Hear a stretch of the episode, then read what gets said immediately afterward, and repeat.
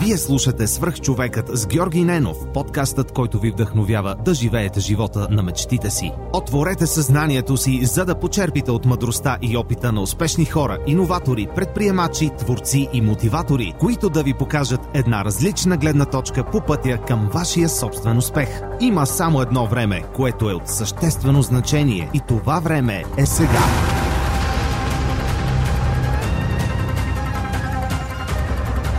Здравейте, вие слушате Сръх човека с Георги Ненов. Днес имам удоволствие да ви представя Алекс Попов, сайт лид на Uber в България. Здрасти, Алекс, много ти благодаря, че приема моята покана и след а, няколко месеца, в които напасвахме графиците, най-накрая успяваме да седнем и да запишем това интервю. Моля те, разкажи малко повече за себе си и а, ще стигнем малко по-късно до историята как стана сайт лид на Uber а, в България. А, добре, здрасти, Жоро. Супер ми е приятно, че успяхме най-накрая да, да синхронизираме. А, аз слушам блога доста време и, и, и съм фен. А, та, та за мен е абсолютно е чест да, да, да съм ти гост днес. А, за мен е скромен бекграунд от а, семейство на двама инженери. А, дете, което отрасна в а, една социалистическа държава с всичките и предимства и недостатъци. Едни кратки такива бунтарски младежки гондини, в които а, с а, един куп а, интересни приятели щяхме да променяме света. А, света някакси не се промени, защото ние щяхме го променяме. А, попаднах в хубаво училище, а, когато стигна време да, да вляза някъде в гимназия. Минах през а, електронни системи, през ТУЕС. А, там се запознах с едни хора, с които и до, до момента, а, как да кажа, са, са малко или много, не само добри приятели, ами и така и рол модели за, за, за това какво може да се случва в тази държава. А, и според мен тази среда всъщност беше така а, имаше ключово влияние върху това, какво се случи по-късно с мене. А, след това е обаче аз реших, че сърцето ми е в физиката и сърцето ми продължава да е в физиката. Нали? Малко хора а, знаят, че, че, че аз не идвам с компютър science background. А, това бяха обаче ни такива доста трудни години, там около 2000-та, когато завършвах, когато за наука в България пари нямаше. В същото време когато имаш така кодинг бекграунд, е много лесно да си намериш работа в софтуерната индустрия и така почна всичко. почнах с една немска компания, която пише софтуер за embedded устройства. там там аз бях някаква, как да кажа, някаква издънка такава. Нали? Аз там се занимавах с неща, които нямаха нищо общо това, което правят. Нали? От тях им трябваше някой, който се занимава на ниско ниво с операционни системи, с кърнали, с виртуални машини и така нататък. За мен беше много интересно това нещо и доста години изкарах там. А, понаучих доста неща, по, почупих си главата с, с доста работи. Нали? Там обаче това беше, може би, така място, което затвърди, ам, как да кажа, а, моята страст към, към отворения source code и към а, революциите, които се случваха 90-те години в, в, тая, в тая насока в софтуерната индустрия. А, и така, и, и след едно 8 годишно пребиваване там, което в някакъв момент си казаха, е, е човек, да прекарваш ли прекалено време на най също място, реших, че сме на малко по-прището а, минах през една-две компании така набързо, не ми хареса. А, след което обаче попаднах на, на един български стартъп, от който може би така до голяма степен повлия бъдещето ми след това. А, казваше се Евробред. За съжаление те не успяха, обаче там срещнах едни уникални, млади, умни хора, а, на които аз лично смятам, че не можех да им стъпа на малкия пръст като девелопър. А, обаче пък там за първ път се сблъсках с това какво е entrepreneurship, нали? как, как се случват нещата, когато стартираш нещо from scratch, нали? колко е трудно и колко е интересно и, и колко всеки един човек в, в, в една такава малка организация има влияние върху това, какво ще се случи. А, за добро или лошо, последните месеци там на, на съществуване на тази организация попаднах на, на една компания, която се занимаваше с travel, MetaSearch, Kayak. И след като, след като се приключи историята с Everbread, те ме поканиха да, да на техния екип. Изкарах малко време с тях в, в Бостън. След това хора, с които бяхме почнали да работиме в, в тази трел индустрия, вече бяха в UK, в конкуренцията в Skyscanner, което пък те успяха ме убедат да, да, сменя, да сменя кемпа, така да се каже, и се преместих в, в, в те бяха тогава в Единбург, изкарах малко време с тях в, в UK. Това вече беше втория ми така втория ми Юникорн. И, и, и там всъщност след тия две компании сърцето ми остана с, с този тип организации. А, може би ще поговорим малко по-късно, що. А, с тях изкарах обаче колко около година. Единбург е едно, може би един от най-красивите градове в Европа, които съм виждал, обаче там времето беше отвратително и, и аз нямах никакво желание да живея там с семейството си.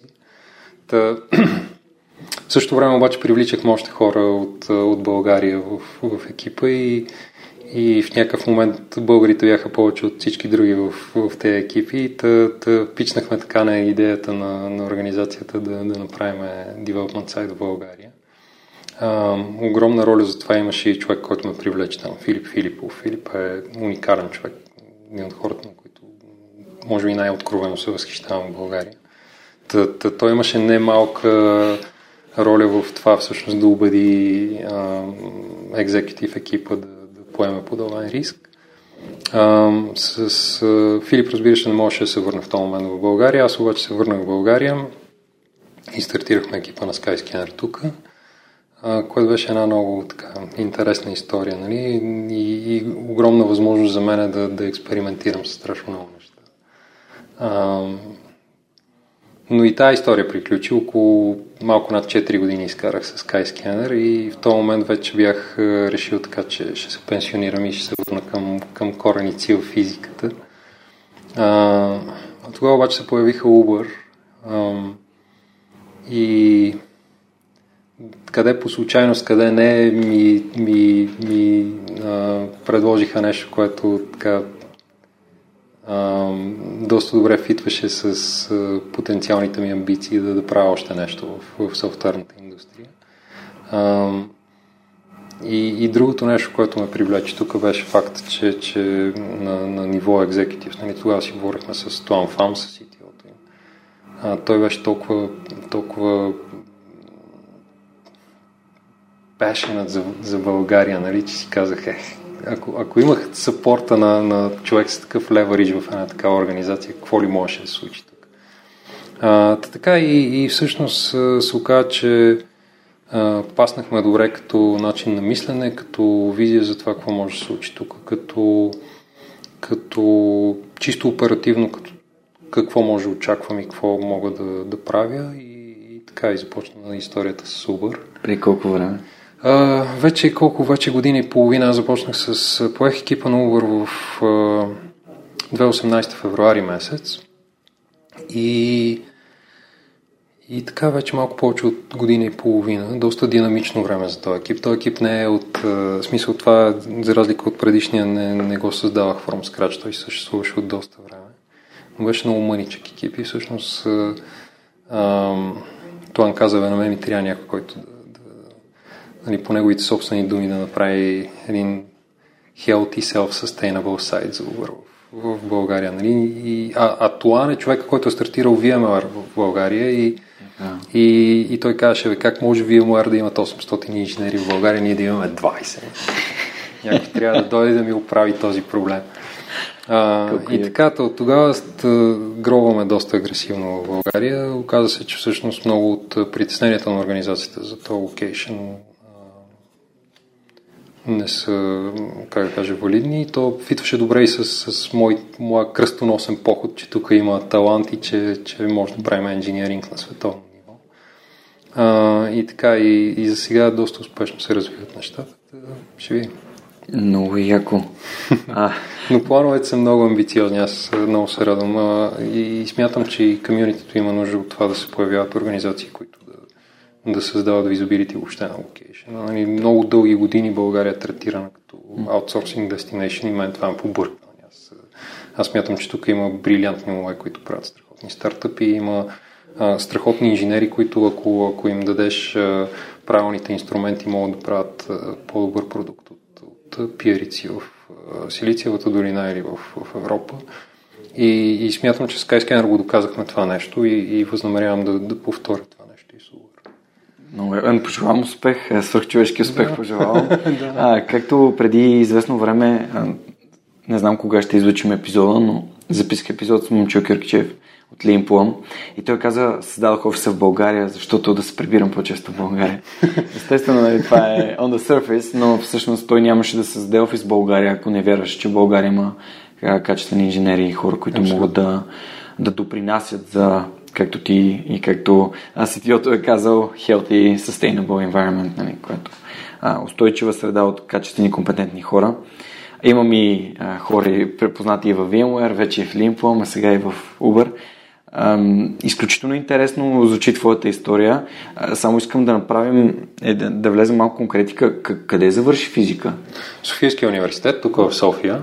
Ам, а, това, което спомена за момчил, аз не познавам момчил лично, нали, но, но, но съм как да кажа, от доста време съм а, така, се опитвам поне да, да, да отделям време малко и на, на, на, на стартъп сцената в България и, и Lean Plum определено са а, нещо, от което съм най- най-силно впечатлен. Нали? Аз смятам, че те, че те Смятам първо, че за България е изключително важно и ще е гигантски майлстон за нас да имаме, да имаме юникорн, да имаме билион долар стартъп и смятам, че Plum е организацията, която има най-добри шансове да отиде там а, първо. А, силно се надявам, че след това ще има и други, нали? но а, работя доста с виситата и част от тях са силно инвестирани там и, и общо така малко пасивно, но, но следя историята им и, и съм супер впечатлен от тази история. Аз, аз му пожелах да станат юникорн и той на него може би някакси така му беше така неудобно да, да, да изрази, че той има такова желание, но вярвам, че и аз също вярвам, че ам, имат, имат пълните шансове да, да се превърнат такава компания. За 7 години историята им е доста дълга също така, 7 години. Има време, аз мисля, че има време. Да, о, за хубавите неща винаги има време, винаги стават тогава, когато трябва, както и нашата среща днес. Би ли казал, че Филип Филипов е един свръх човек и би ли го препоръчал за интервю в подкаст? Всеки ден. Всеки ден, окей. Okay. Какво те впечатли в него толкова много? Ами, той първо има много интересна история. Той е човек, който е тръгнал от, от един малък град в България без никакви възможности. Нали? А, живота му не е бил никак лек. А, и, и всъщност разочарованието от разни неща го е тласнало да каже, аз ще се махна от тази скапа на държава, нали? Mm. А, при което с някакви кански усилия успява да влезе в, в, в Харвард, нали? но човек си е направил всичко сам, нали? тръгнал от нищото и, и се е борил като животно. Той е такъв човек. Аз, това е нещо, което най-много ме впечатлява в него. Mm. Той има, има, има амбиции, има хъс, има работи по 14 часа на ден а, и нещата му се получават. Нали? И винаги съм го дал като пример на хора, които, които сядат и почват да мрънкат, както нищо не може да се случи.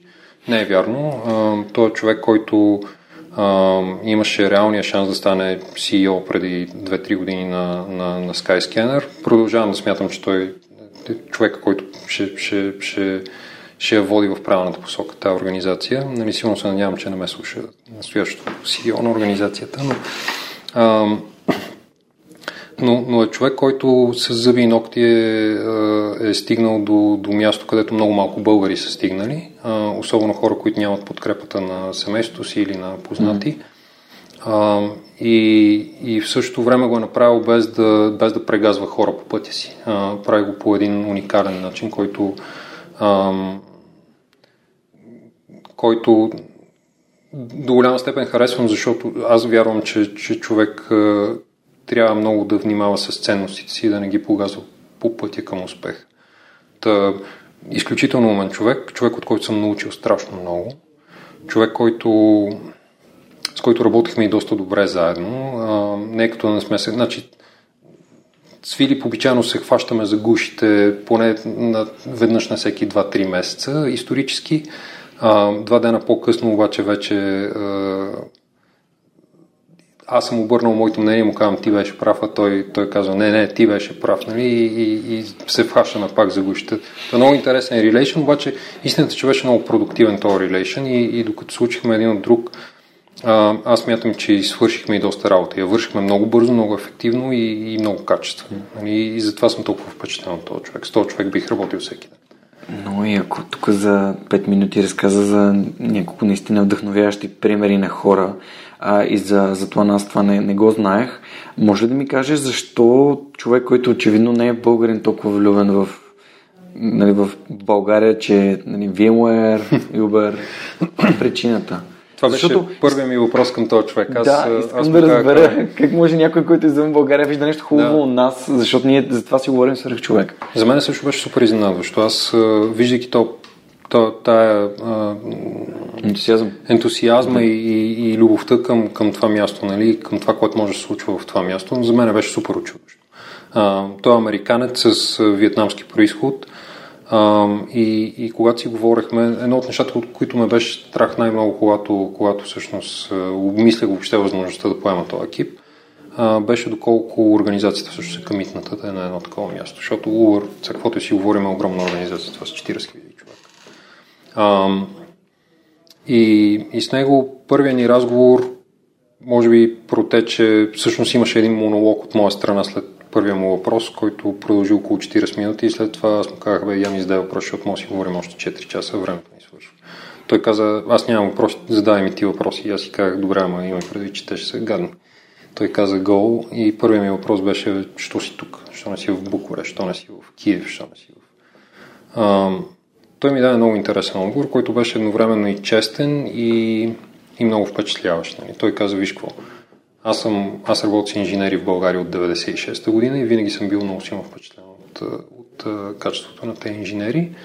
И докато зависи от мен, аз винаги ще, ще работя с инженери в България за напред. Ако ти знаеш други места, където има качествен талант, направи ми сайтове и там, но първо искам да ми оправиш сайта в София. Бях супер впечатлен от този отговор. Нали, той нямаше добър отговор, а, но, но се виждаше, че сърцето му е там, там където, където казва, че е. и, и за мен, може би, това беше така големия point. Нали, изключвам всички останали впечатляващи хора, с които се видях през този процес, защото той беше един дълъг и тежък процес. Но, но в момента, в който аз си казах, да, аз всъщност искам да се занимавам с това нещо, беше точно този момент. Та, та така, той има много интересна история. Той е започна да работи с контрактори още 96-та година в компания, която е била малка тогава. След това тази компания акварва VMware, той започва да работи с Cyant, увеличава екипа тук, ексклюзивно започват да работят за VMware, след това VMware ги акварва и така нататък. Нали? Но той през всички тези години увеличава и увеличава и увеличава броя на хората, които, които работят за него в България и е супер фен. Много яко.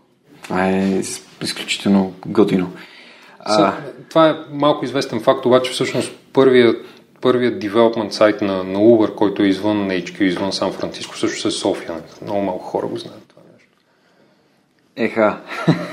Да, в момента, в който той се е замислил въобще за възможността да има, да има хора извън сградите в, в Сан Франциско, първото място, на което е направил такова нещо е София. Супер. Аз много съжалявам, че в България няма Uber като услуга, защото а, първото място, единственото, на което съм я ползвал до сега беше в Лисабон и беше за мен изключително удобство. Аз съм голям фен и на, и на Spark, а съответно и на услуги като Uber, които правят пазара конкурентен и, и качеството на услугата се вдига, а съответно и цените падат и хората могат да, да получат нещо наистина стойностно. Но са в момента такъв е пазар. Не мога да дискутирам в детайли темата, нали, но... Изразявам личното си мнение. Казвам, работим по въпроса, защото за мен беше също нещо. Аз ползвах услугата далеч преди въобще да се присъединя към компанията и понеже пътувам страшно много, за мен винаги е било, значи, особено в държави, в които роуминга ми е силно ограничен, нали, знам, че след 7 мегабайта дейта трафик ще, ще ми спрат акаунта, първото нещо, което правя, си викна Uber до хотела, нали? защото примерно нито говоря езика, нито познавам града, нито нищо.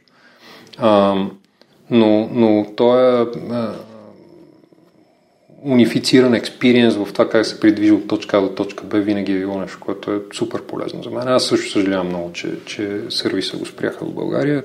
Тук са оперирали известно време. А, като навсякъде, обаче проблема винаги е бил, да, там има някаква такси мафия, да, която лоби. си има много силно политическо лоби да. и това води до клашове с държавата. Ам, не мога да споделя много детайли, но да, да речем, че не. държавата в момента е доста по-френдли. Всъщност държавата пушва ние да се върнем и да почнем да си говорим с нея. По-скоро Uber търси правилния момент. И... Супер. Така че, а, според мен е въпрос на време. Да, аз харесвам, харесвам услуги, които наистина имат, създават стойност за потребителите си, а не просто дай са ще правим някакви глупости, като... Значи, уникалността на тази организация, че, значи, това е единствената организация, която е стигнала от волюация 0 до волюация 70 милиарда за 8 години. Нали, няма, няма подобен прецедент на друго място. За да, за да имаш подобен бизнес успех, очевидно дисръпшена, който вкарваш е масивен. Нали? Тоест, ам, променяш нещо толкова драстично, нали, че можеш да генерираш подобни пари в подобен кратък, а, в подобна кратка история. Така че историята е интересна, аз смятам, че има огромно бъдеще и че след 20 години това ще е много различен бизнес, но ще, ще е една от наистина големите софтуерни компании. А, нека се върнем още малко на твоята история, когато замина, замина за Бостон. Всъщност това първото ти така прибиваване далече от България ли беше? Толкова далече, да. Ам... Мислиш ли се от... връщаш или защо изобщо Ми... прие по-скоро възможност или по какъв начин? Бостън беше много интересно място. Там ам... аз не съм сигурен, че, че като, като човек ще се чувствам комфортно въобще да живея в Штатите. Но ако има едно или две места в щатите, на които бих живял. Едното от тях сигурно ще е Бостон. Бостон е прекрасно място.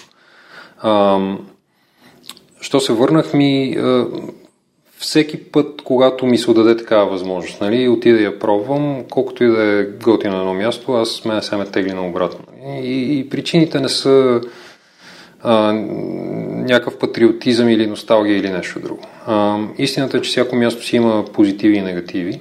Така. А, и като всяко друго място и София си има такива. А, а, за мен обаче, и затова казвам, това е много персонален такъв опит и, и, и субективно, субективна оценка на това къде иска да живее един човек.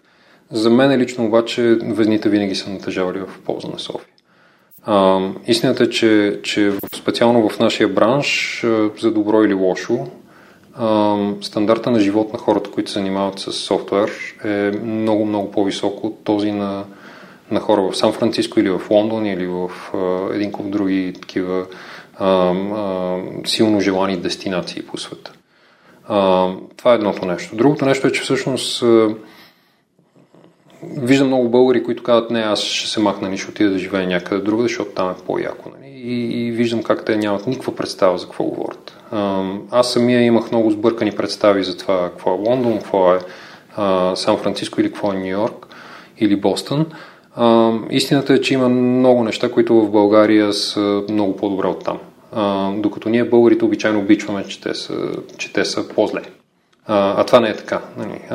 виждал съм шокиращи случаи, в които хора, които изкарват милиони всяка година, нали, не могат да, да отидат на лекар в събота, защото частното им частното им здравеопазване в събота и неделя не работи. Нали? Докато тук винаги е, правилните доктористи на, на, на Quick Dial. Да. разни е такива древни неща. Нали? А, митове за това колко са им добре училищата спрямо нашите. Митове за това колко им добре здравеопазване.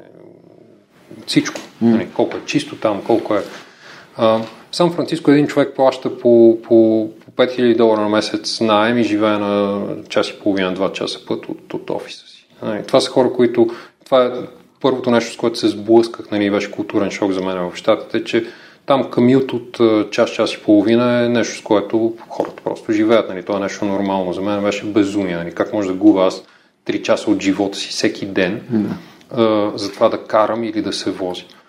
А, и, и, и така, има неща, които аз смятам, че arguably, тук имам често пъти споря с хора, нали? но смятам, че най-ценното нещо, което, с което ние разполагаме като ресурс, под каквато и да е форма, е времето. Нали? И, и на мен всяка минута ми е ценна и се опитвам да инвестирам mm. в нещо, което а, или да ми доставя удоволствие, или да доставя удоволствие на близките ми, или да, да има някакво друго, някакво, по някакъв друг начин да е ценна за някой. Нали? Дали ще е организацията, за която работя, дали ще са хората, които развивам и така нататък.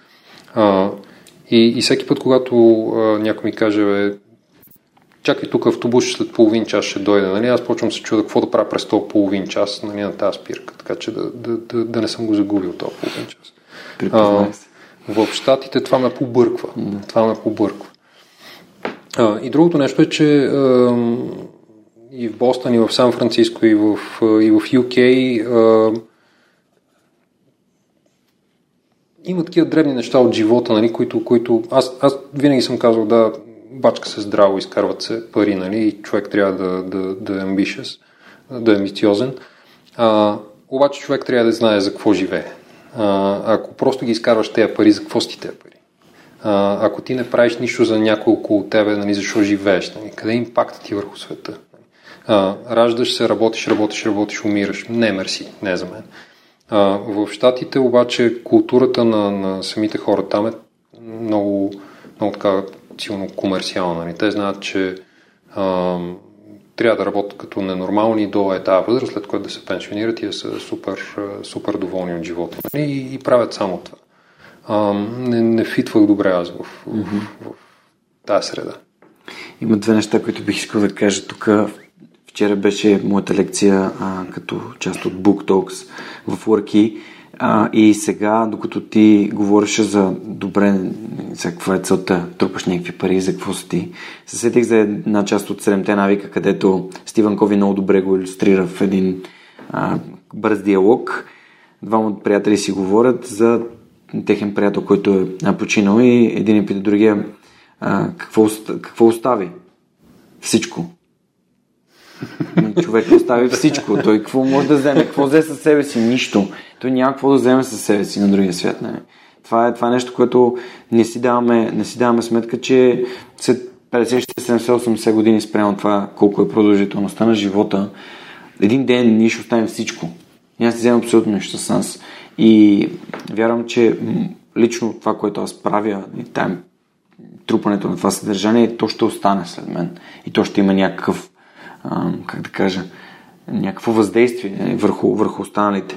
А, относно времето, затова карам мотор. Не мога аз да губя 20 минути в задръстване и да чакам на Орлов мост или на където и да е. За мен е изключително важно да мина между колите и да стигна вкъщи или да вляза на среща. Тръгнал съм, без 10 съм тръгнал вкъщи и бях абсолютно на време тук. Ако бях с кола или пък с градски, нямаше това как да се случи по никакъв начин. Mm. Така че аз също започнах да карам скутер, последствие мотор, именно защото времето ми е важно. А, и когато бях в Силикан Вали миналата година на гости на мои приятели, които живеят в Mountain View, тогава живееха, и а, като ми казаха, че плащат 4000 долара, а, и като знам, че пътувах до, нали, до самото Сан Франциско с влака повече от, повече от час и половина, а, слава богу, моят приятел работеше в Купертино, което е супер близо и но пак е 20 минути с колата, е 20-25 минути, което е, за мен е безумно. И разбирам защо хората слушат подкасти в За тях е съвсем нормално. Те, те знаят, че там има места, където, където работиш, има места, където отглеждаш семейство, има а, и, и, и те а, а, места, където българите напират да, да се местят, винаги са места, където да, там се изкарват пари, но всъщност накрая на деня човек трябва да си зададе въпроса, бе, колко пари изкарах, колко пари ми останаха. Нали? Когато живееш в едно място като Сан Франциско или Пало Алто или Маунтън Вю, на края на месеца не ти остава почти нищо. А, много хора ги върнах от щатите, защото а, буквално на гърба на една салфетка им разписах цифрите и им казах да, ти ще взимаш два пъти по-малко пари в България и всъщност а, това, което ти остава, ще те пенсионира след 10 години. Нали? Докато в Mountain View на края на месеца ти чуеш дали ще имаш работа или не, защото ако останеш без работа, три месеца по-късно дължиш 5 цифра на сума на някой само за найема. А, защо за живот е това? Нали? А, сега, има хора, които пак казвам, супер субективно, защото има хора, които казват, не, виж какво от духа на Лондон е моето място, нали? И аз затова живея там. там. Аз знам, че живея по-мизерно, отколкото ще живея в София. Обаче аз съм решил, че това е моето място Избор. ще живея в Лондон. Да, абсолютно. Аз не, не, не искам да, да давам акъл на който и да било за, за неща, които са субективни, но мене постоянно си ме дърпаше наобратно. Нали. Имах възможност да отида в Тюрих, имах възможност да отида в Сингапур, в Нью Йорк, в Бостън, mm. Единбург, Лондон. Не, всеки път, всеки път, като си направя сметката за себе си, нали, какво, какво печели, какво mm. губя, че отивам на едно от тези места, а, се връщах обратно тук. Супер, много яко. А, това е и причината. Аз също съм живял съм в Лондон, до Лондон, на север от Лондон, в Сейнт Олбан съм живял, а, което е доста удобно място, обаче то е като едно село, в което ти спиш и отидеш на работа и после да. се връщаш. И за да отидеш в центъра на Лондон, трябва да вземеш влак и да пътуваш 40-30-40 минути в посока до Кингс Крос и после още някакво време, зависимо от това дали е през седмицата или през а, уикенда, да стигнеш до някъде другаде, с едно на ръка, че нали, карта за градския транспорт струва 30 паунда, 20 и колко паунда за... Да, там пък с кола да влезеш в центъра, трябва да си милиардер. Хамбург беше много приятно. Германия, може би, от тази гледна точка е доста приятна, защото транспорта там като една такава си абсолютно работеща като часовник машина. Уникално е, да. Аз Инфраструктурата жив... има уникално впечатляващо е, наистина впечатляващо. Аз знам точно кога ще дойде метрото, знам, че има... Защото колко велосип... минути ще си там, където трябва да си. Така. Да, велосипеди, които са под найем, има нали, имат Car to Go, имат такъв тип услуги, които просто, както тук с парк, вземаш си една кола и, и си бръмчиш на където искаш. И впечатляващо е, но не в България, както ти каза, аз обичах, обичам да използвам нали, този символ, че е трейдов. Има някаква цена и тази цена е ти я плащаш. И когато аз заминах с Германия, избрах, еми, каква е цената? Цената е, прекарвам, не прекарвам толкова време с неда, колкото искам с моята приятелка и далече от приятелите ми, но знаех за какво съм там. Исках да, да пробвам, исках да видя, исках да, да събера а, знания и умения и ето сега след това се върнах. Защо се върнах? Пак трейдов. Не, искам да получавам заплата от корпорация, обаче пък искам да имам по-голямо въздействие на средата и се връщам да го правя, да го правя това тук. А, добре, разкажи ми малко повече за, за, за екипа на, на Uber в България. Колко, колко човек сте в момента? Ам, вече почти 80 човека. Еха. А, да, беше доста, доста агресивно, агресивно тази година. Когато дойдох имаше 19 инженери а, и всички казваха ми, ние вече с години не успяваме да, да наемаме хора. А, защо се случва това? Ми Uber просто е и това пак е резултат от а, философията на план за това как се прави инженерна организация. А, той първо я държи умишлено много плоска. Той казва, между мене и първото ниво инженери трябва да има 6 нива. И това е. А, а, другото нещо е, че всъщност, което а, поставя летвата много високо за, за това как, как, да дефинираш един синьор инженер. Нали. А, другото интересно нещо беше и това, това беше едно от първите неща, за които си говорихме. А, аз вече ти споменах, той каза, аз искам да имам 800 човека екип в България. Аз му казах, добре, ще те запозная с разни хора, защото аз съм подходящ човек. Той каза, що, защото аз му казах, няма 800 човека в България, които да могат да, да, да покрият изискванията за, за, за това да влязат в Uber. А, летвата се държи много високо и, и летвата се държи еднаква навсякъде. Те правят бар рейзинг а, и, и това беше едно от нещата, които ме привлече. Нали, аз му казах, виж ако, ако ще правиш cheap outsourcing destination, а, аз ще препоръчам хора, които са добри в това, нали, аз не съм. Mm. А, той каза, не, не, не, не, обърква си се нещо, нали, не, не целят това колко хора може да имаме в София, ако, ако всъщност правим един много високо качествен екип. А, и аз тогава пак така малко измукан от пръстите, нали, но back of the му казах ми, може би около 300 човека, но това ще ми отнеме 6 до 7 години. А, той каза, устройваме. Нали. Аз казах, ма сигурен ли си, нали, защото твоите сайтове са с по 1000, с по 2000 човека. Нали. Защо искаш да имаш един сайт в една малка държава и на middle of nowhere с 300 човека?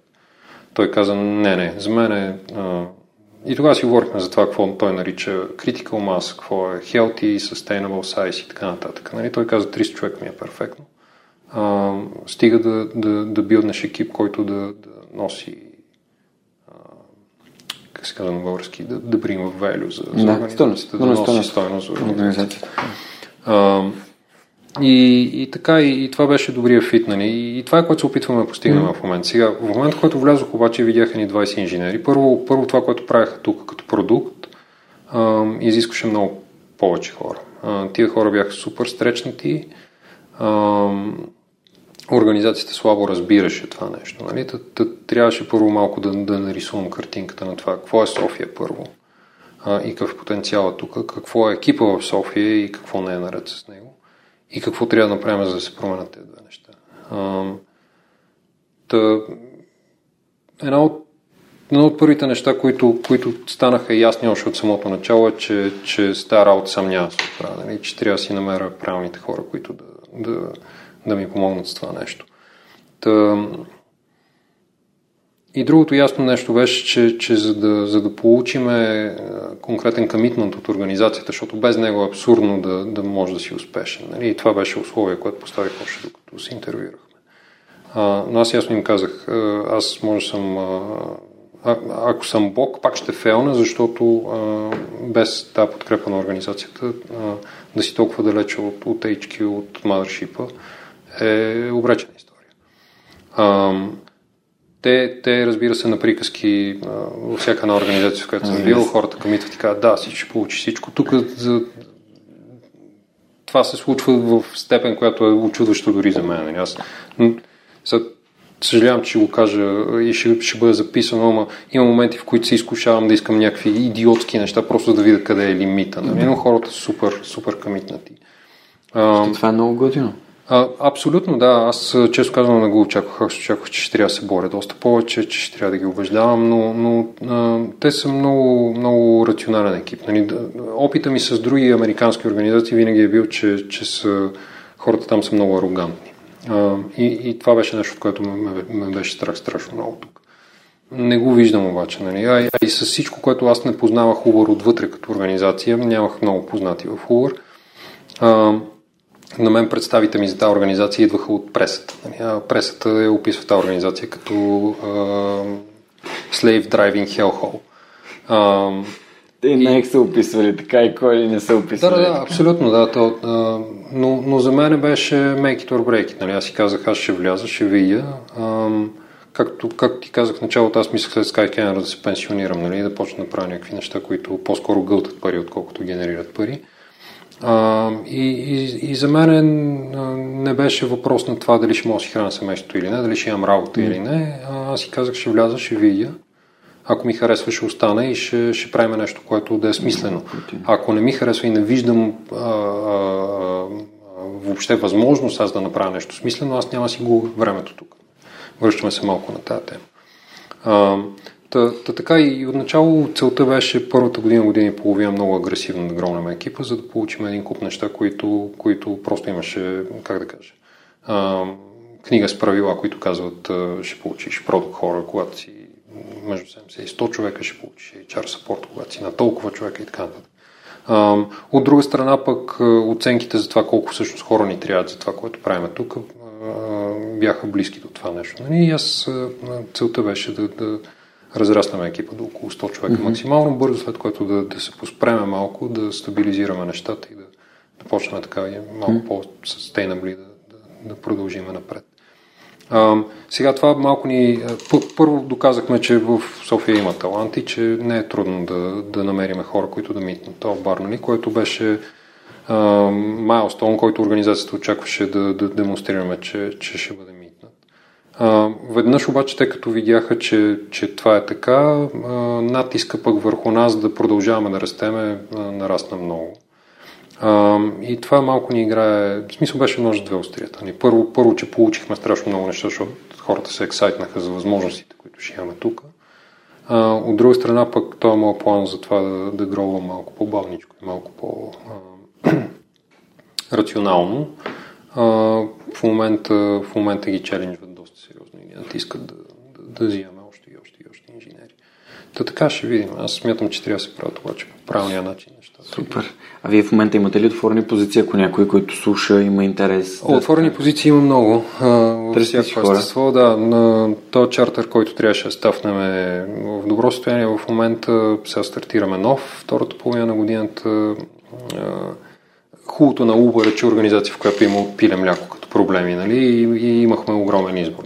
И всъщност аз имаше няколко фактора, които ще да определят какво е бъдещето на, на сайта. Нали? И първо, първо хората, които вече бяха на борда, имаха някакви неща, които са им интересни. Знаеш, че има много хайп около машин learning, около yeah.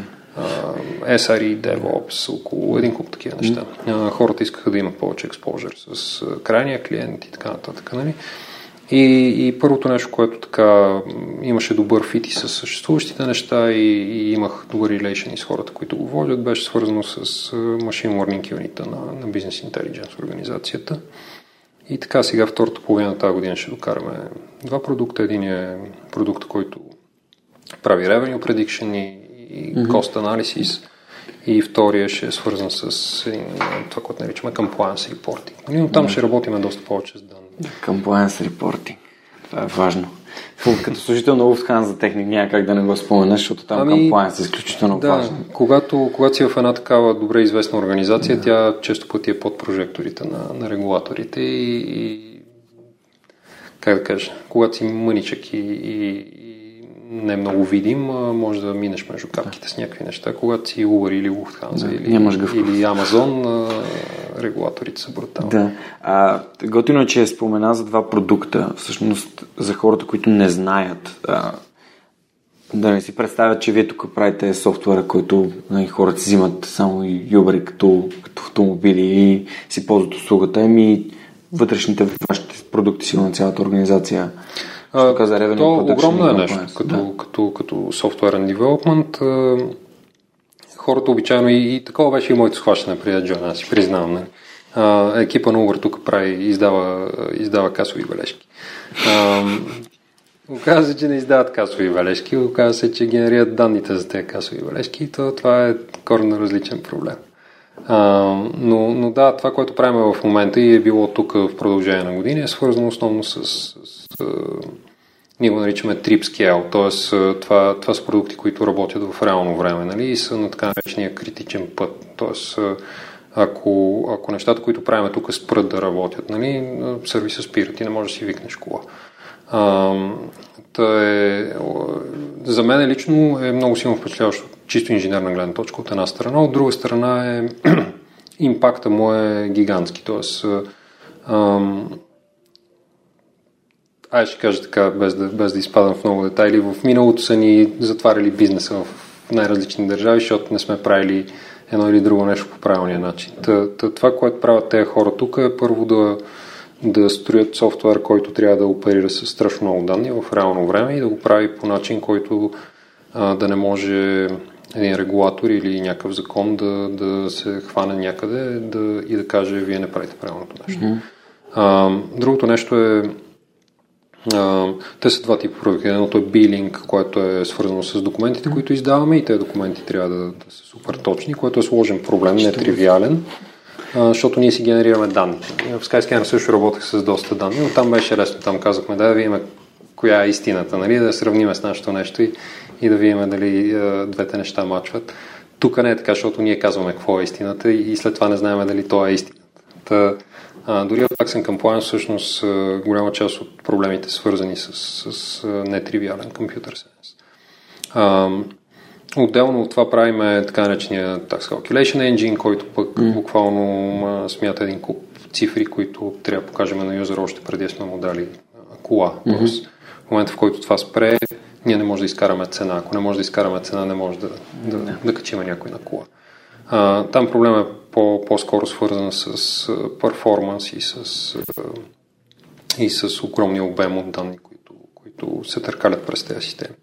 А, новите неща, които ще стартираме, са по-скоро в Machine Learning и Data Science, mm-hmm. като ще почнем най-вероятно повече с Data Science, по-малко с Machine Learning, но, но сега ни натискат доста да взимаме още неща. Аз искам да почна малко Супер. Ами, а, звучи наистина много интересно което правите и пожелавам успех. Все пак, колкото повече и по така компании с такова мислене има в България, толкова повече се увеличава и не економическото равнище и съответно економиката в България ще се подобря, което ще превръща България в едно по-добро място. Именно това каза и момчил. Нали? Това е най-прекия път да стане по-добро място, е просто да генерираме повече стоеност, да си увеличим брутния вътрешен продукт и хората да спрат да разсъждават и т.е. Да, да излязат от това а, базово ниво на пирамидата на масло, там нали, да оживееш и да, да имаш къде спиш и какво да ядеш и да почнат да мислят за, а, за нещата, които мислят хората и в Западна Европа, Западна и Централна Европа, за да живеем всички по-добре. Защото имаме четири прекрасни сезона, слънце през по-голяма част от годината. да. Не сме Единбург, не сме Хамбург, където зимата започва октомври и завършва март, а, май. Така че имаме, имаме предпоставки за това да се превърнем в едно много готино място и се радвам, че хора като теб го виждат и правят всичко, а, на което са способни, за да, а, за да става по-бързо. А, сега искам да си заговорим. Ние всъщност миналата година с теб се запознахме на HackConf, а, там се срещнахме на живо, говорихме си, още тогава обсъждахме а, възможността ти да дойдеш. А, тази година ти ще бъдеш един от лекторите на HackConf 2019. Виждам, че твоята тема е на свързана с лидерството. А, защо избра тема като лидерство в твоята лекция и какви проблеми а, си срещал в екипите, с които си работил до момента на, на темата? Ами,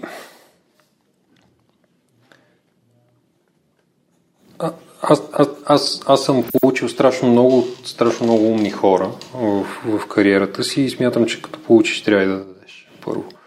А, и, и, и затова гледам да, да отделям време за това да, да споделям това, което, което съм научил или което а, съм получил от някой друг. А, това е едната причина. Другата причина обаче, а, може би нещо, което въобще ме тласна в, в тая област на, на, на бранша. Това, че всъщност минах през организации, в които хората, които водеха, имаха много сбъркани представи за това как трябва да се води и съответно хора като мене, които екзекютваха, не бяха особено щастливи. И това ме правеше изключителен враг. Нали, тук може да звучи малко като социализъм. Команден контрол структурите са нещо, което е много характерно за, за поне за нашата индустрия в, в България – и това винаги ме е побърквало. Аз винаги съм смятал, че има дълги години, значи толкова често го виждах това нещо и толкова не ми харесваше, че дълги години смятах, че един бизнес не може да е успешен, освен ако не си с извинение задник. И, и до такава степен се бях примирил с това нещо, че в момента, в който попаднах в организация, в които видях обратното, а, си казах а, ужас. А, някой трябва да направи нещо по въпроса. Нали. И, и тогава всъщност видях как един човек може да има а, изключително позитивно човешко отношение към, към други хора около себе си и това всъщност да прави така, че тези хора да произвеждат много повече, отколкото ако ги а, а, следиш постоянно и ги, и ги пердашиш с къмшика, за да се движат напред.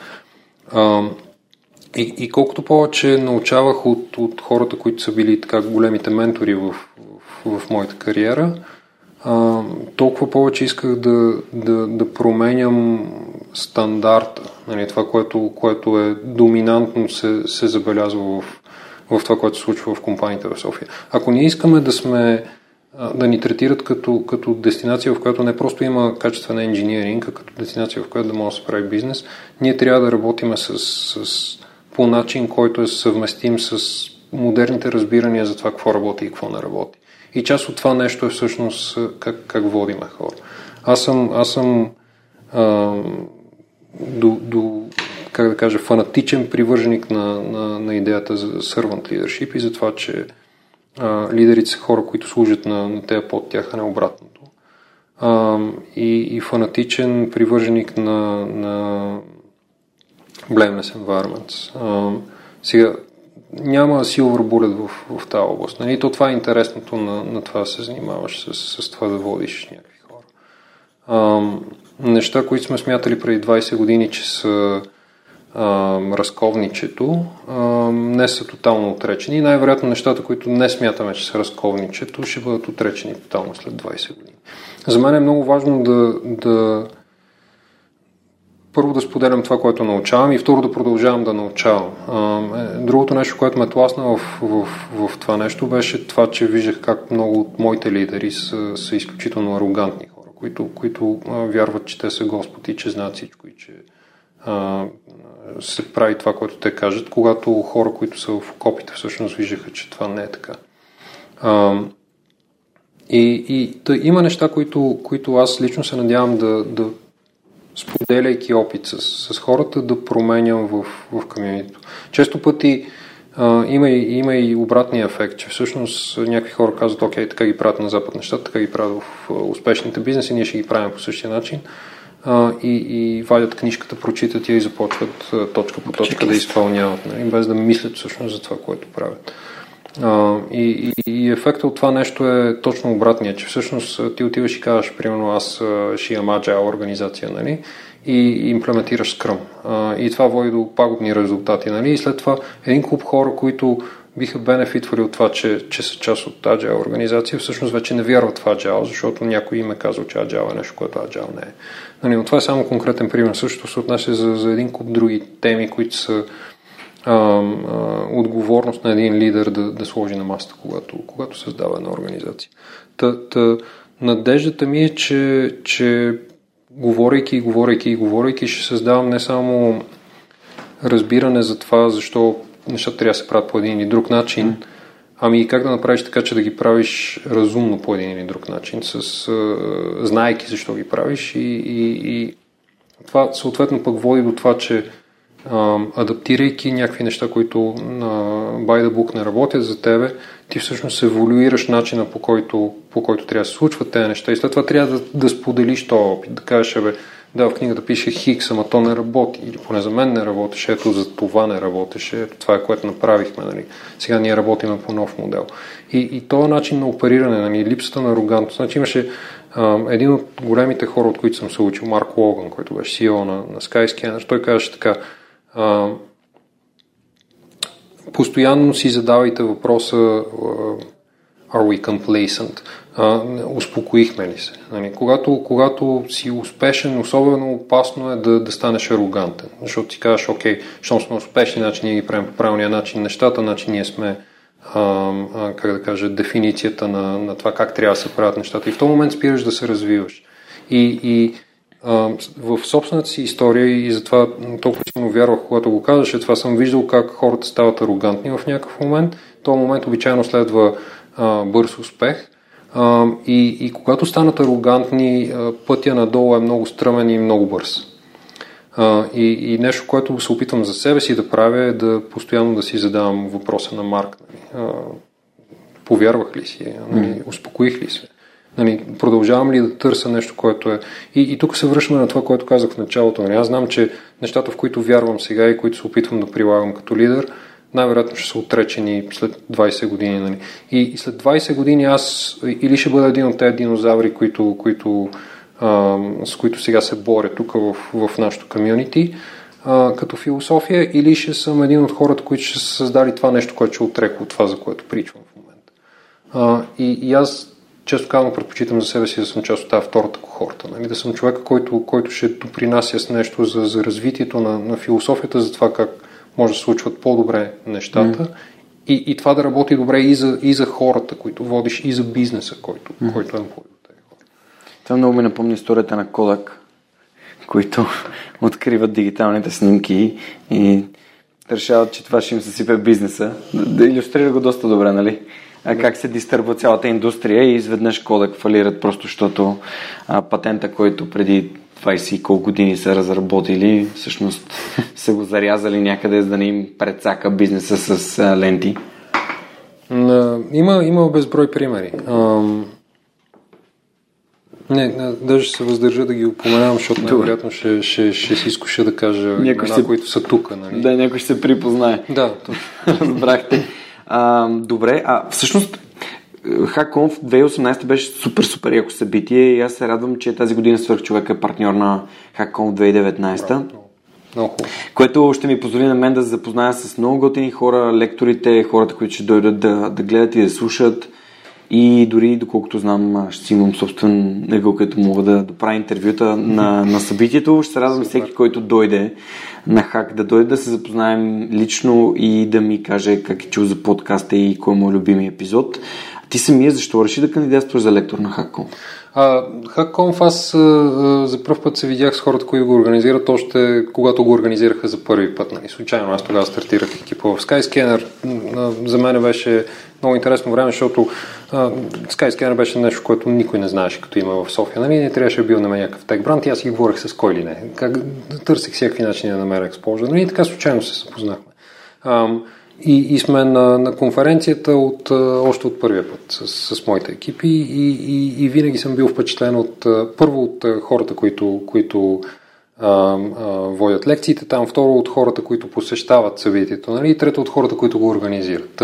А, всеки, който а, прави нещо добро за комьюнитито в България е, е а, човек или организация, на която аз съм, смятам, че съм длъжен да, да помагам по един или друг начин.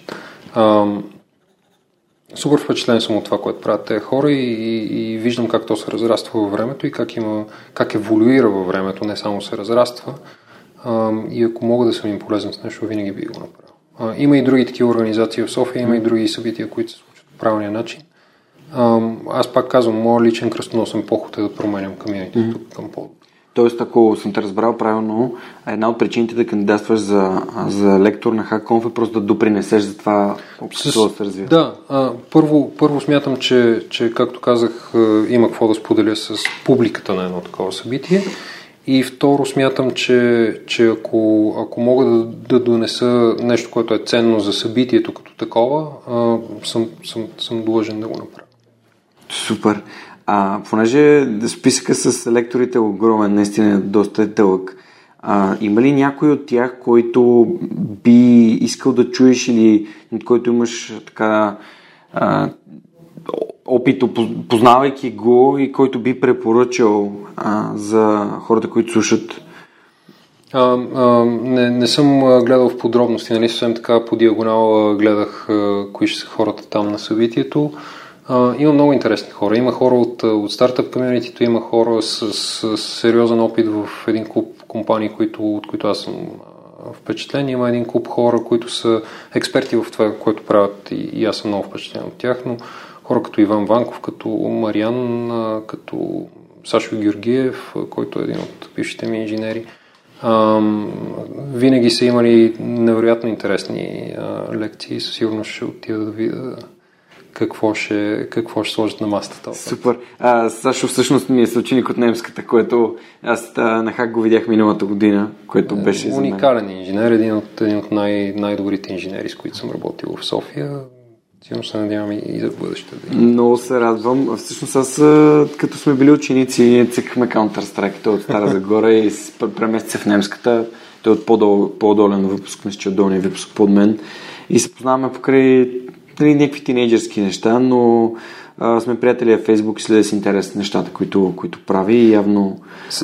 Хубавото на Сашо е не само, че, че е страхотен инженер, нали, че има на какво, какво да научи много хора, а и че го прави. Нали. Той работеше доста дълго време с университета, появява се по един куп такива събития, на митъпите е доста активен и така нататък.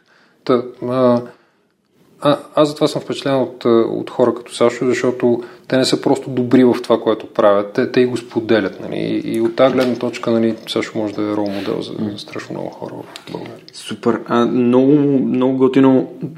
Пак, понеже от вчера съм на вълна седемте навика. И Стивен Кови а, и навик, който аз съм си взел тази книга, за да създам свърх човека, именно а, мисли печеля печелиш, т.е. win-win.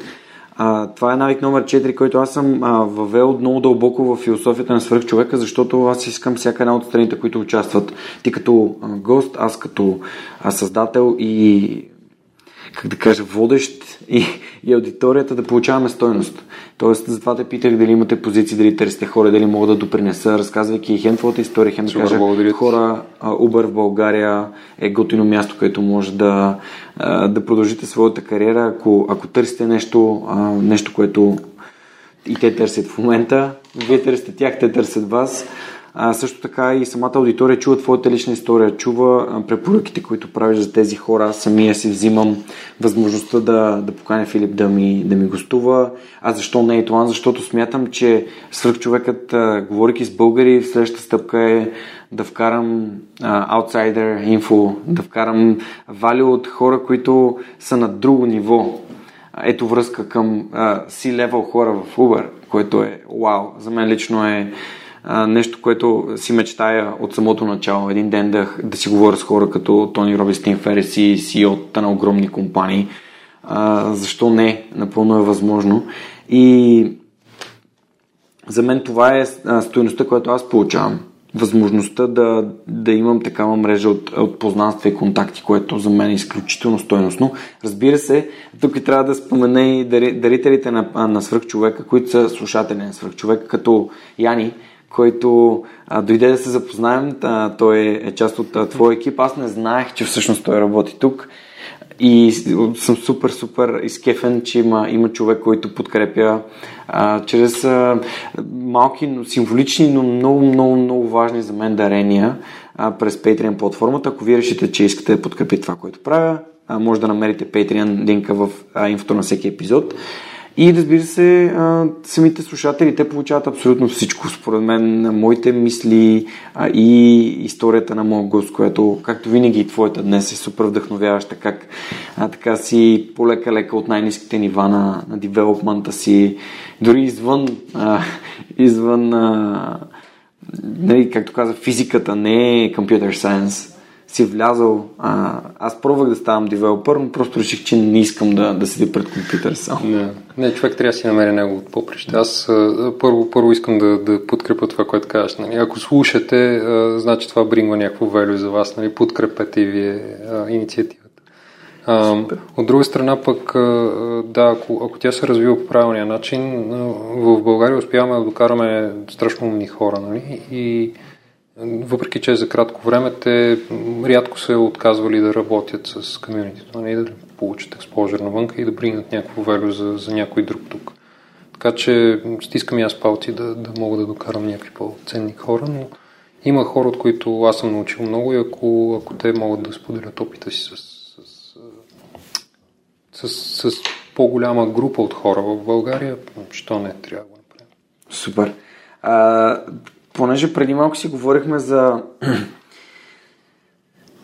говорихме си за, за, за лидершип, което очевидно е нещо, което имаш като опит и като hands-on experience върху лидерството и то а, гледайки хората, които са водили теб и твоето разбиране, колко е различно спрямо тяхното.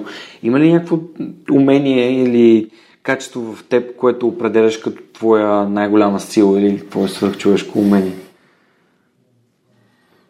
Тук пак се върна на темата за арогантността. Нали? Опитвам се да, да, да, да не си позволявам да мисля по този начин за, за каквото и да е от нещата, които правя. Има неща, в които съм по-добър и неща, в които не съм mm-hmm. чак толкова добър. А, аз мисля, че успявам да, да, да, да спечеля доверието на хората и да, да ги мотивирам малко или повече да, да опитват нови неща и да, да правят това, което, което смятам, че, че ще е полезно и за тях и за организацията. А, оттам насетне съм много мързелив, което направи добър в това да, да делегирам разни неща. И, и, и в комбинация с това, че се опитвам да не бъда арогантен и да имам ясна представа за това къде са слабите ми страни, а, гледам да търся хора, които да са силни в това, в което аз съм слаб и се обграждам с умни хора. Аз обичайно казвам, че в, в инженерните екипи, в които водя, нали, аз съм най-глупавия и некадърен инженер, нали, и, всеки лидер трябва да, да се стреми към същото нещо. Нали. Ако, ако аз докарвам на борда хора, които знаят по-малко от мене, то, то може би те трябва да водят, аз съм в окопите и да върша работа. А, но, но да, опитвам се да съм добър в това да ясно да преценявам кой човек къде е силен и да, много хора казват, трябва, един човек е слаб в това, трябва да му го импрувнеш. Нали? Аз не, не съм убеден. Има хора, които просто за тях не е естествено да правят едно или друго нещо. И, и ако това не пречи на екипа, аз по-скоро предпочитам да, да експлуатирам а, нещата, в които са силни, нали, им дава възможност да се занимават с това, което им харесва, защото обичайно това е причината да са силни в едно нещо а, и, и да ги държа по-скоро изолирани или да дам на други хора да, да компенсират там, където те са слаби. И, и разсъждавам по същия начин за себе си. Нали. Един добър екип е екип, в който има хора, които са добри в това, с което трябва да се занимават подкрепям това твърдение, което създах свърх човека. Аз не съм добър в аудиообработката, нямам никаква идея как се прави техническата част. Съответно си намерих човек, който обича да прави това и го прави добре. И е, в момента в екипа има хора, които си правят изцяло безвъзмезно, защото за сега проекта поне е на етап, в който търся начини той да стане устойчив, но а, всички го правят с абсолютно желание, но правят неща, които им харесват. Защото ако правиш неща, които не ти харесват, твоето желание рано или късно свършва, твоята мотивация Точно. се изчерпва. И аз не развивам а, своите слаби умения пак. Отиваме към седемте навика. Седния навик е наточи секирата, а, sharpen the saw. А, няма никакъв смисъл да се уча как се прави техническа обработка и продуциране на подкаст защото моите силни умения са да създавам контакти и познанства и да създавам връзки с готини, качествени и успешни хора, които да разказват своите истории. Mm. И ако аз съм добър в това и мога да стана много по-добър в него и развивайки себе си, развивайки проекта, и някой, който обича да прави техническата част, може да прави нея да стане изключително добър в нея. Така че а, подкрепям с две ръце това, което каза. Преди малко спомена uh, Servant Leadership. Uh, това е нещо, за което аз чух за първи път в една книга Raise Your Game се казва. Чел ли си? Не. Uh, ставаше въпрос за Кевин Дюрант. Не знам дали се сещаш. Uh, не знам дали следиш NBA. Uh, Един от знам кой е Кевин Дюрант. Да, да. Преди, преди доста време следях NBA сега да. не ми остава време. Кевин Дюрант, всъщност, между другото, аз а, знам, че в TechCrunch а, а, той инвестира страшно в а, стартъпи. Много, в много от тези хора слагат пари къде ли не. Включително в Uber. да, което, е, което е супер. А да, между другото, май Тим Ферис е инвеститор в Uber. Мисля, че Тим Ферис е инвеститор в Uber. А, та, защо те питам? А, защото в контекста на книгите, знаеш, че книгите са много важна част от подкаста. Препоръките на хора като теб а, смятам, че се слушат и с огромен интерес от слушателите. А, може ли да дадеш препоръки на книги, които са ти помогнали да си човека, който си, да, да си изградил себе си като, като лидер с такова разбиране и като а, нали, професионалист и рол модел, защото смятам, че ти също, както Филип е за теб, ти си рол модел за други хора. А, а, може би, не знам. А, ако трябва да препоръчвам книги, сигурно ще препоръчам един огромен списък с книги. Не мисля, че има, поне за мен няма а, а, ако трябва да се ограничи само до сферата на книги, които mm. конкретно адресират лидершип, няма Библия, нали, но има, има няколко книги, които според мен е задължително човек да прочете. А, много от тях, как да кажа, а, могат да се компресират доста като, като а, това какво е ценно в тях и какво не е. И, и е много субективно какво е ценно за един човек и какво не е. А,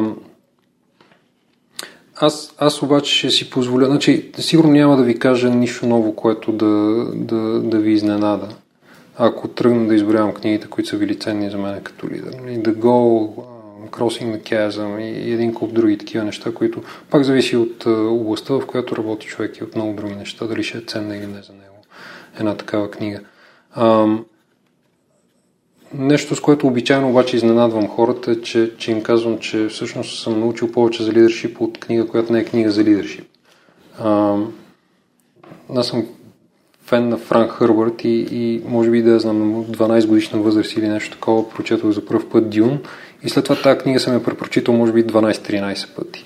А, аз мисля, че човек от тази книга може да научи повече за лидершип, отколкото от която и да било друга книга за лидершип, която съм чел. А, така че ако, ако харесвате фантастика, ще има и, и двойна полза. А, но, но там, се, там в контекста на една измислена вселена се говори много за това как работи човешката мисъл и, и а, как, как ние като а, същества, които съществуваме в променящия се контекст, трябва да, да сме силно адаптивни и да, да мислим винаги две стъпки напред, за да, за да, за да сме, за да оцеляваме нали, в контекста на, на историята там. А, И, и от друга страна, може би сега ми хрумва това, нали, не, често казвам, не съм се замислял, но пак а, когато си в, в а, ролята на, на човека с власт, колко е лесно да станеш арогантен и, и всъщност да рухне кулата под тебе. Та, ако не сте чели Дюн, силно ви препоръчвам да прочетете Дюн. А, понеже в началото заговори за това, че всъщност като се докоснал до предприемачеството, а, това изключително те така провокирало и започнало да, да ти бъде интересно. Има ли книги за тема предприемачество, които или някои други книги, които сега да не е само лидерство, но нещо, което според теб е, както аз препоръчвам Сенте навика, например, препоръчвам, а това се прави рамене, за да се разбере какво е предприемачеството всъщност, създаването на стоеност за обществото. Crossing the Chasm със сигурност е едно нещо, mm-hmm. което, което човек трябва сега да прочете. Аз на два пъти се опитвах да стартирам бизнес и двата пъти беше някаква тотална подигравка. Тогава беше много рано в моята кариера, нямах никакъв експожър към тези неща, които са успешни и имах много наивна представа за това как трябва да се прави. И двата фелнаха по, по причини, които не бяха свързани с това, че аз като, като предприемач не разбирах как се прави предприемачество, но това беше чистка сметна. Аз знам, че те ще фелна дори, дори контекста да не, да не беше такъв. Та, та може би това е една книга, от която съм поизвлякал някакви неща и, и, и е така добро съмари на неща, които съм виждал mm. в практиката. А, Ако не ти идва нищо на ум... Да, ще се въздържа да, да, да говоря за други книги. Има много книги, които, които сега ще ги прочиташ и си кажеш, бе, това спокойно може да се събере в два пица. А, и, и затова не, не обичам да препоръчвам такива mm. книги, защото някои от тях са по 450 страници, да. нали? В тях може би Цени... около 30 са ценни. Очевидно е, че цениш времето не само своето собствено, и на това и на другите хора. А, да, може би, може би трябва да се замисля как да отговарям на такъв въпрос. Никога не съм се замислил кои наистина са... Как да си ранк на книгите, които съм чел. Ще ти дам предложение, просто да, да кажеш Виж, а, за мен времето е ценно, а, тъй като смятам, че и времето на другите хора е ценно. Ако ти препоръчам книга, която няма ти даде за времето, което прекараш над нея достатъчно стоеност, по-добре да не ти я препоръчвам. Ам, пак казвам, в, в, в много те на The Leadership Pipeline, един куп други книги, има ам, Zero to One и така нататък. Има, има ценни неща, които ам, за мен са били знаят, защото да речем аз съм виждал как някакви хора вече си чупили главата с някакви неща и, и, и може би затова не са ми направили толкова mm-hmm. впечатление, защото, защото вече не са ми дали нещо много ново, нали? те са го самарайзнали в някакви принципи. А, може би обаче, сега се замислям, че всъщност въздържанието ми може пък да навреди на някой. А, ако, ако човек няма този експожър, нали, не е видял как се случват в, в реалността нещата, а, може би пък такива книги ще са ценни за, за хората. А от друга страна, аз едното нещо, за което съжалявам е, че тази първата част от моята кариера беше в, в компании, които с нищо не можеха да ме научат как аз да направя успешна компания. Mm-hmm. Нали, по-скоро ми създаваха грешни представи за това как се прави успешен бизнес. Та, та нещо, което бих препоръчал на хората е, нали, четете си книгите, обаче, обаче а, минете през един-два стартъпа, минете през един-два юникорна. И вижте, вижте как всъщност се случват нещата на различни фази, как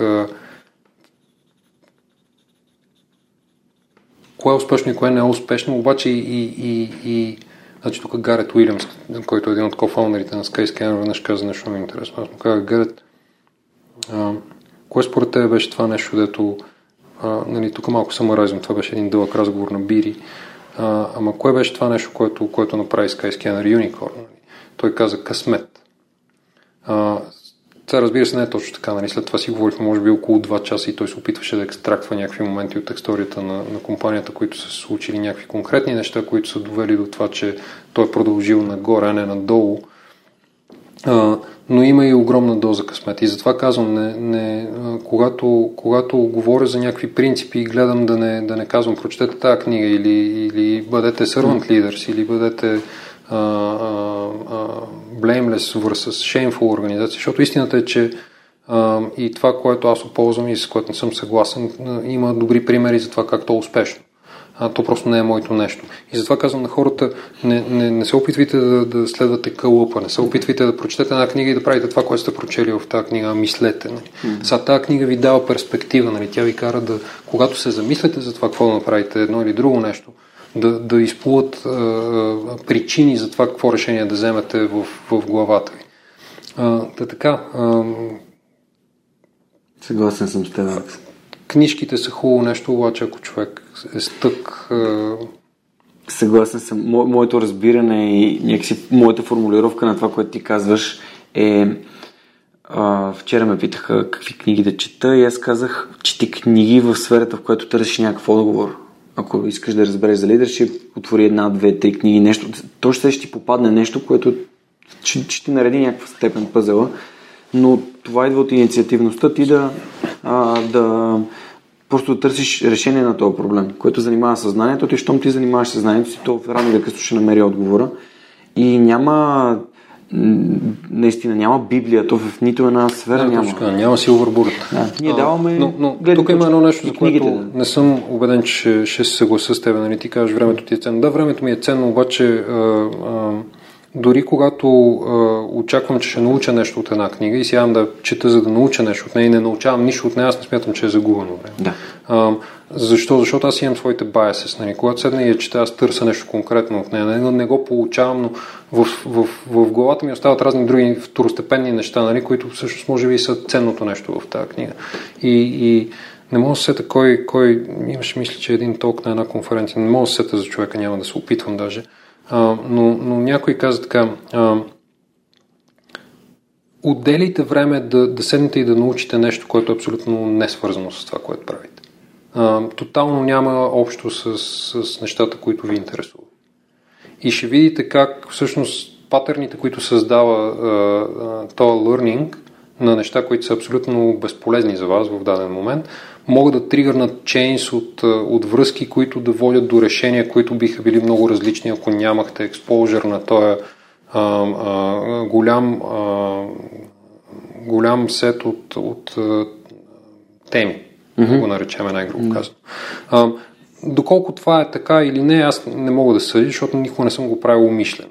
Но, но има смисъл за мен. Нали, а, а, той даваше примери с това, научете как се отглеждат коне, научете как се прави сладолет, научете как се прави, нали, докато той е mm. примерно маркетинг човек или нещо такова. А, и, и след това даваше примери за това как отделянето на тия 10 минути, в които прочиташ статия за гледането на коне, а, му е помогнало да вземе решения, които, в които той е казал, абе, знаеш ли какво, това страшно много прилича на, на, на гледането на коне и аз четох нещо, което е било успешно там, нали, да се върна обратно и да разбера за какво става дума. И е прилагал принципи, които а, са били дизайнати за, за нещо коренно различно, в, в област, в която никой не би очаквал, че те ще са приложими, нали, но то е било успешно. Та, а, за мен научаването на нови неща е нещо, което не може да и не бива да се третира като загубено време. Да, да. Аз, аз прекарвам много време да чета абсолютно безсмислени фентази или, или sci-fi книжки, които по никакъв начин не допринасят за това да ставам по-добър в това, което ставам. Но пак казвам, ако, ако трябваше да избера една, една книга, която да, да научи някой на лидершип, това ще, ще да е една от тези sci-fi книжки. Аз можеше да не съм я чел никога. Съгласен съм аз. А, ето, дори ето аз и, и Марсианеца е любима му книга, която, за която споменавам, изключително готина книга на Анди Уер. Просто аз, това е една от двете книги в живота си, които съм прочел просто на един дъх. А, три с Галивер. А, другата е 100 годишния старец, който скочи през прозореца и изчезна. Просто книги, които на, на Юнас Юнас е много забавна книга за един старец, който минава през 100 години на, на 20 век и попада в всяка една интересна ситуация. В Първата световна, Втората световна война, там много, много е забавна, изключително забавна голям смях. И, и марсианецът също начинът по който човек подхожда към проблемите, дори в една такава книга, ти дава нещо. Не, не, не, не исках да, да ставам крайен, аз съм много против крайностите, но когато някой с настървеност търси, кажи ми книгата, която ще ми реши проблемите, няма така книга. Да, да. Е, това, това е иска много, да кажа. Много важният месец, който може би трябва да седнем. Няма си да. булет, но не очаквайте, че някой ще ви даде Библия, която да ви реши всички. Да. Иначе всички ще направим едно и също по един същи начин и то ще, ще спре да работи. Абсолютно съм съгласен, но проблемът е, че човешкият мозък работи така, че А, как ще отслабна? А, след това хапче, аз става добавчица, Да, с... ами, няма такива неща, не става. Това не работи. Аз това казвам, четете дори да се окаже, че не ви е ценно, защото а, мързело е нещо, което всъщност води до деградация и до, до а, vegetables. И да, и не. А, много забавно. На, на митъпа на, на Лимплом се запознах с, както казах, с Васко Терзиев и няколко много, много готини хора. И там точно разисква казуса, кое е най-зле. Всъщност най-зле се оказа, че да си а, глупав и да си работлив било най-зле, защото нон-стоп правиш някакви порази, защото просто а, когато си умен и мързелив, това е доста добре, защото работиш само тогава, когато нали, нали, shit hits the О, fan. да, да, да.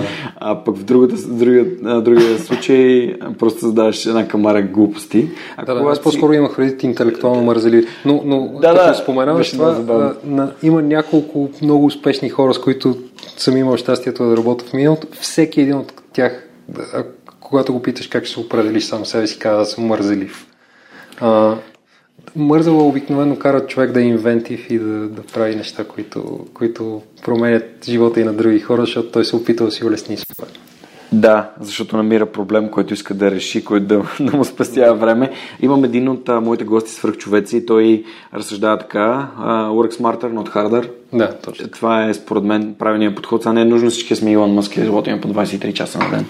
А преди малко спомена, т.е. самото начало, че сърцето ти е останало в юникорн към компаниите. Каза, че ще се върнеш към тази мисъл. Поне се насочваме Ам, към, към финала. аз минах през питам. много различни видове компании. Mm-hmm. Минах през малките стартъпи, минах през а, малки компании, които са под такива традиционни класически компании. Минах през големи компании, бях част от VMware за малко. Ам, видях какво ли не. И, и на нито едно от тези места не ми харесваше толкова, колкото в, в юникорните. Защо? Защото юникорните първо са достатъчно млади, за да не са станали ам, задръстени, затлачени, бавни организации. Тоест тук все още се случват неща, хората все още мислят рационално, не следват а, blindly the rulebook, от една страна. От друга страна, това също нещо човек би казал ми, добре, що не отидеш в един early startup, ами отиваш в един late. Ам, причината е простичка, че в, в early стартъпа там е супер весело, защото правиш всичко сам и е, и е много такова семейно цялото, целият environment, нали, което е страхотно. Нали. Ако отиваш да се забавляваш, early стартъпа е по-готиното място. Ам, ако, ако имаш амбиции обаче да правиш някакви неща, които ще ги правиш по нов начин в, в глобален мащаб и ще, ще, ще променяш а, света, не, не само, примерно, комьюнитито или твоя екип. Ам, юникорните имат достатъчно ресурси, за да си позволят да, да, да експериментират с идеи, които, за които просто един early стартъп няма ресурсите. Нали, на мен ми беше много лесно да отида в Skyscanner и да кажа, бе, ние не правим никакво continuous delivery. Дайте да, да направим така, че, че ние да релисваме по пет пъти на ден всеки инженер върс пет пъти в месеца цялата компания. А, и това си иска инвестиция. Нали? Иска се да се билдват а, неща, които още не съществуват в света. Иска се да се правят неща, които ще имат дългосрочен return on investment. Нали? Неща, които ще се изплатят след 2 години, след 5 години. В един стартъп ти не знаеш дали след 2 години ще, ще си жив и никой не иска да инвестира в такива неща. Та, та това ми дава и възможност малко така да, да дълбая и в а, в непознатото, нали, в това, което, пак казвам преди, когато аз започвах кариерата си да имаш source control система, се считаше за върха на постижението в, в инженерно отношение. А, днеска други неща се считат за върха на постижението в инженерно отношение а, и след 20 години ще са някакви трети неща. И, и аз по-скоро искам да съм част от хората, които ще, ще създават това бъдеще, отколкото от те, които ще са изостанали от това бъдеще. В, в стартъпите е много трудно. Има доста стартъпи, с които работя и, и ги пушвам като, като, като дявол а, mm-hmm. а, да, да, да имат добри метрики от самото начало, да имат continuous delivery, да контейнеризират всичко и така нататък. Нали? Неща, които те не ясно осъзнават, че, че ще се изплаща значително като инвестиция във времето. Нали? И ако оцелят за повече от две години, това ще са изключително благодарни, че са го направили рано. А, но те в този момент резистват, защото не виждат а, immediate value от това нещо. И, и, и са прави. Нали? Ако, ако действително имаш пари за следващите 6 месеца, може би не е редно да мислиш за такива неща. Та, та юникорните ми дават възможност да, да мисля малко по-дългосрочно и да пробвам малко по, неща, които могат да фелнат и това няма да е края на, на организация. Тоест, това, това което спомена току-що, свързано с а, съветването на, на стартъпи е като адвайзър към някои... Да, аз както казах си работя с комьюнитито и, и а, доста време прекарвам с, с един-два конкретни стартъпа, няма да споменавам, Да, за да, да, да. направим реклама, но работи и с Endeavor, с... Да. Ако искаш да правиш реклама, това е стоеността, която давам, така че... Еми, да речем, че аз съм инвестит и, Да. и ще, А, окей, разбрах. ще, ще... В смисъл имам байас, нали? Тоест, Да, байас. как, как точно да накарам хората да ми повярват, че това наистина е. И с някои от виситата в града работя и така нататък. Нали?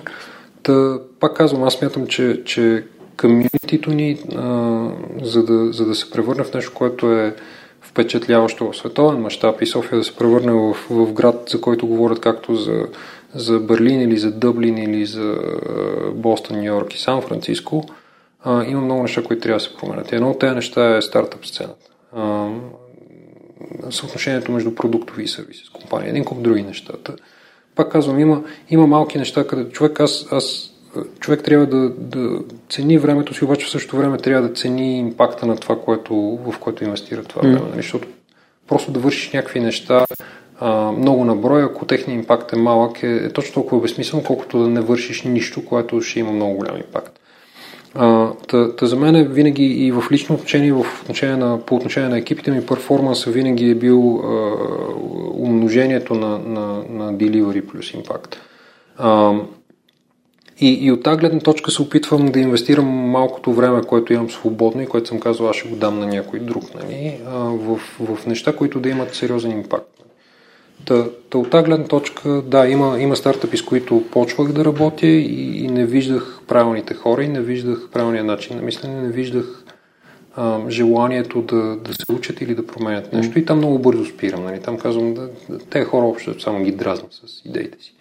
А, има такива, които обаче идват и са жадни, нали? казват, кажи ни как да направим това. Аз нямам отговор, дайте седнем заедно помислим. Или кажи ни как да направим другото. Да, тук имам отговор, мога да ви дам пет примера, нали? някой от тях може да ви свърши работа.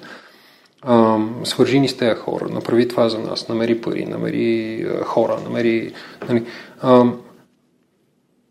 и, и, и някои от тях са, са уникални в това, което успяват да постигнат. Нали? И за мен е удоволствие пък да работя с тези хора, защото виждам как нещо, което знам, че аз, аз не бих се справил толкова добре, колкото те се справят с това, което правят, въпреки че те, че те имат доста по-малко опит. Но те са толкова нахъсани, толкова а, инволвнати и толкова умни, защото не е достатъчно просто, както ти каза, да купаеш с мотиката, а, че нещата им се получават много бързо. Аз никога не съм вярвал, че те могат да, да напредат в това, което си поставили като цел толкова бързо. И там, там съответно и аз съм супер ентусиазиран да, да работя повече с тях. Но, но, но това променя целият лендскейп. Ако, ако дадеш 10 пъти по-голям шанс на един стартъп да оцелее и да се превърне в добра продуктова компания а, с елементарни усилия, що не? А, след 10 години те компания, ако са оцелели, а, те ще са променили вече комьюнитито и, и environment, в който живеем. А има ли, понеже очевидно нали, ентусиазма на хората и м- м- по-добрият начин да правят неща, дори спрямо теб самия, идват, идват от някъде според теб. А, има ли някакво такова специално, не знам, майндсет или настройка или умение или постоянство? Какво е това нещо в тия стартъпи, които ги правят? нали, Им И то е позволяват по- комбинация от много неща, Да, според мен. комбинация. Нещото, за което аз ги натискам доста хората, е, аз вече споменах едното нещо. Нали? Никога, никога не бъдете арогантни. Да. Винаги критикувайте себе си постоянно. Нали? Когато човек е подготвен за, за най-лошия сценарий, той рядко бива изненадван и рядко фел в, в, в inflection поинтите си. Другото нещо обаче е адаптивност. Ам,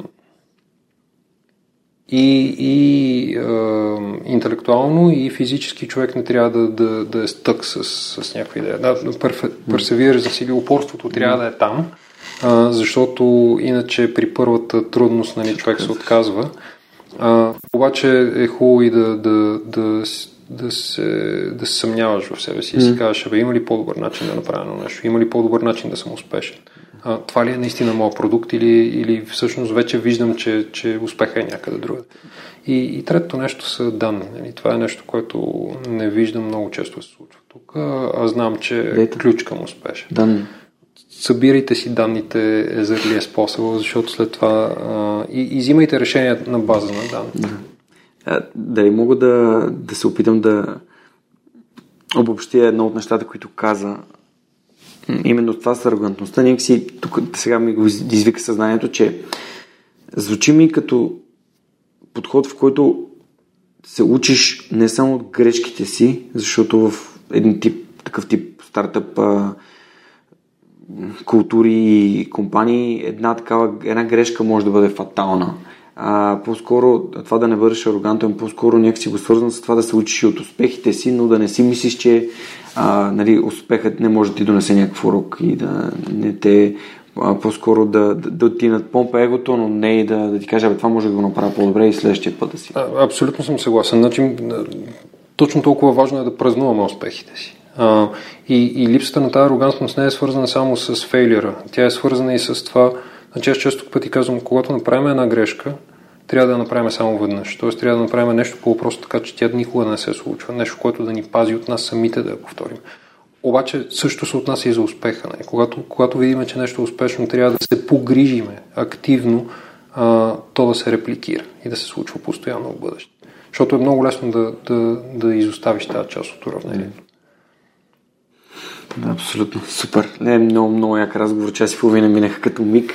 А, за да не, за да не губи повече от, от твоето ценно време и а, за да завършим нашето супер готино интервю, искам да те попитам, разбира се, най-важният въпрос, последният въпрос за свръхчовека е ако имаш машина на времето и можеш да се върнеш назад към себе си, колко назад би се върнал и каква информация би си дал? Най-вероятно ще я се върна в, в началото на кариерата си и да си забраня да работя за един конкретен тип компании. А, или, или, или по-скоро да се окоръжа да, да, да работя за компании, които са малко по-гъвкави и малко по... А, е, едно нещо, което, за което съжалявам аз в кариерата. Опитвам се да не съжалявам за нещо. Опитвам се да си казвам, ми не, това всъщност е научило на нещо. И това не е лошо, че се е случило. А, но нещо, за което съжаляваме, че изкарах 8 години в една и съща компания, която не, освен удоволствието от работата, всъщност не ми даде нещо друго. Не, не ме научи на това, на много от нещата, които трябваше доста по-късно в кариерата си да, да научавам. И, и често казвам, бих съкратил този период. Супер. Ами това е много, много важно. А, това слученето, аз самия на 30 години съм, из, измислям да свърх човека и а, срещам толкова готини хора като теб, почти ежедневно и един ден такъв разсъждавам място от 20 до 30 какво правих. Губих си времето, цъкал съм лоу, играл съм дота, правил съм някакви глупости. Ай, не можех ли да го направя това малко по-рано? И точно това си давам сметка, бе. Абе, можех, ама всъщност, нали, Тия неща, които съм правил, те са ми изградили като човек, който съм. Да, трябва ли да съжаляваш ми? Трябва ли да съжалявам, По-скоро да. трябва да се научиш, отколкото да съжаляваш. Да. А, благодаря ти още един път за отделеното време. Ще се видим най-късно на, на HackConf. А, призвавам ви, ако нашия разговор ви е харесал и искате да разберете повече за лидерството и изобщо се интересувате от IT, IT, IT средата и екосистемата в България, искате да запознаете с компании като а, Uber, а, и другите, които ще бъдат на, на HackConf 2019, елате и ще се радвам да се позная лично с вас, ако сте фенове на подкаста и го следите. Така че това е моята покана. А, това беше всичко от нас за днес. Благодаря. Вземете си идея, аз благодаря, адаптирайте си я и действайте. И до скоро. Чао, чао! Чао! Този епизод достигна до вас благодарение на усилията на екипа и подкрепата на дарителите на свръхчовека. Автор и водещ Георги Ненов, аудиообработка Радослав Радоев, креатив Анелия Пейчева, маркетинг Ана Мария Ангелова и Георги Ненов, консултант Неда Борисова и хората, които ежемесечно инвестират в човека. А това са Александър Гиновски, Александър Куманов, Ангел Георгиев, Асен Цветков, Борислав Дончев, Борислав Сандев, Боряна Георгиева, Даниил Петков, Даниел Гошев, Евелина Костадинова, Галин Стефанов, Георги Малчев, Християн Стоилков, Христо Христов, Христо Бакалов, Иван Белчев, Иван Игнатов, Ивайло Янков, Йордан Димитров, Юлиана Андреева, Камен Стойков, Кирил Юнаков, Константин Спасов, Коста Атанасов, Кристиян Михайлов, Лиляна Берон, Любо Киров, Маргарита Троанска, Мария Дилова, Мартин Ангелов, Мартин Петков, Мартина Георгиева, Мила Боги, Миро Желещев, Мирослав Филков, Мирослав Моравски, Нетко Христов, Никола Томов, Николай Василев, Павлина Андонова Иванова, Павлина Маринова, Помен Иванов, Радислав Данев, Радослав Георгиев, Райко Гаргов, Румен Митев, Силвина Форнаджиева, Симона Дакова, Синди Стефанова, Стани Цветанова, Теодора Георгиева, Тодор Петков, Яна Петрова, Яни Живко Тодоров, а, Атанас Атанасов, Бисер Вълов, Георги Генов, Георги Орданов, Даниел Гочев, Деница Димитрова, Ели Спасова, Ивелин Стефанов, Надежда Гешева, Невена Пеева Тодорова, Николай Маринов, Пламенка Матева, Цветелина Тотева и Катерина Апостола. Благодаря ви, приятели! До следващия епизод на Свърхчовека с Георги Ненов.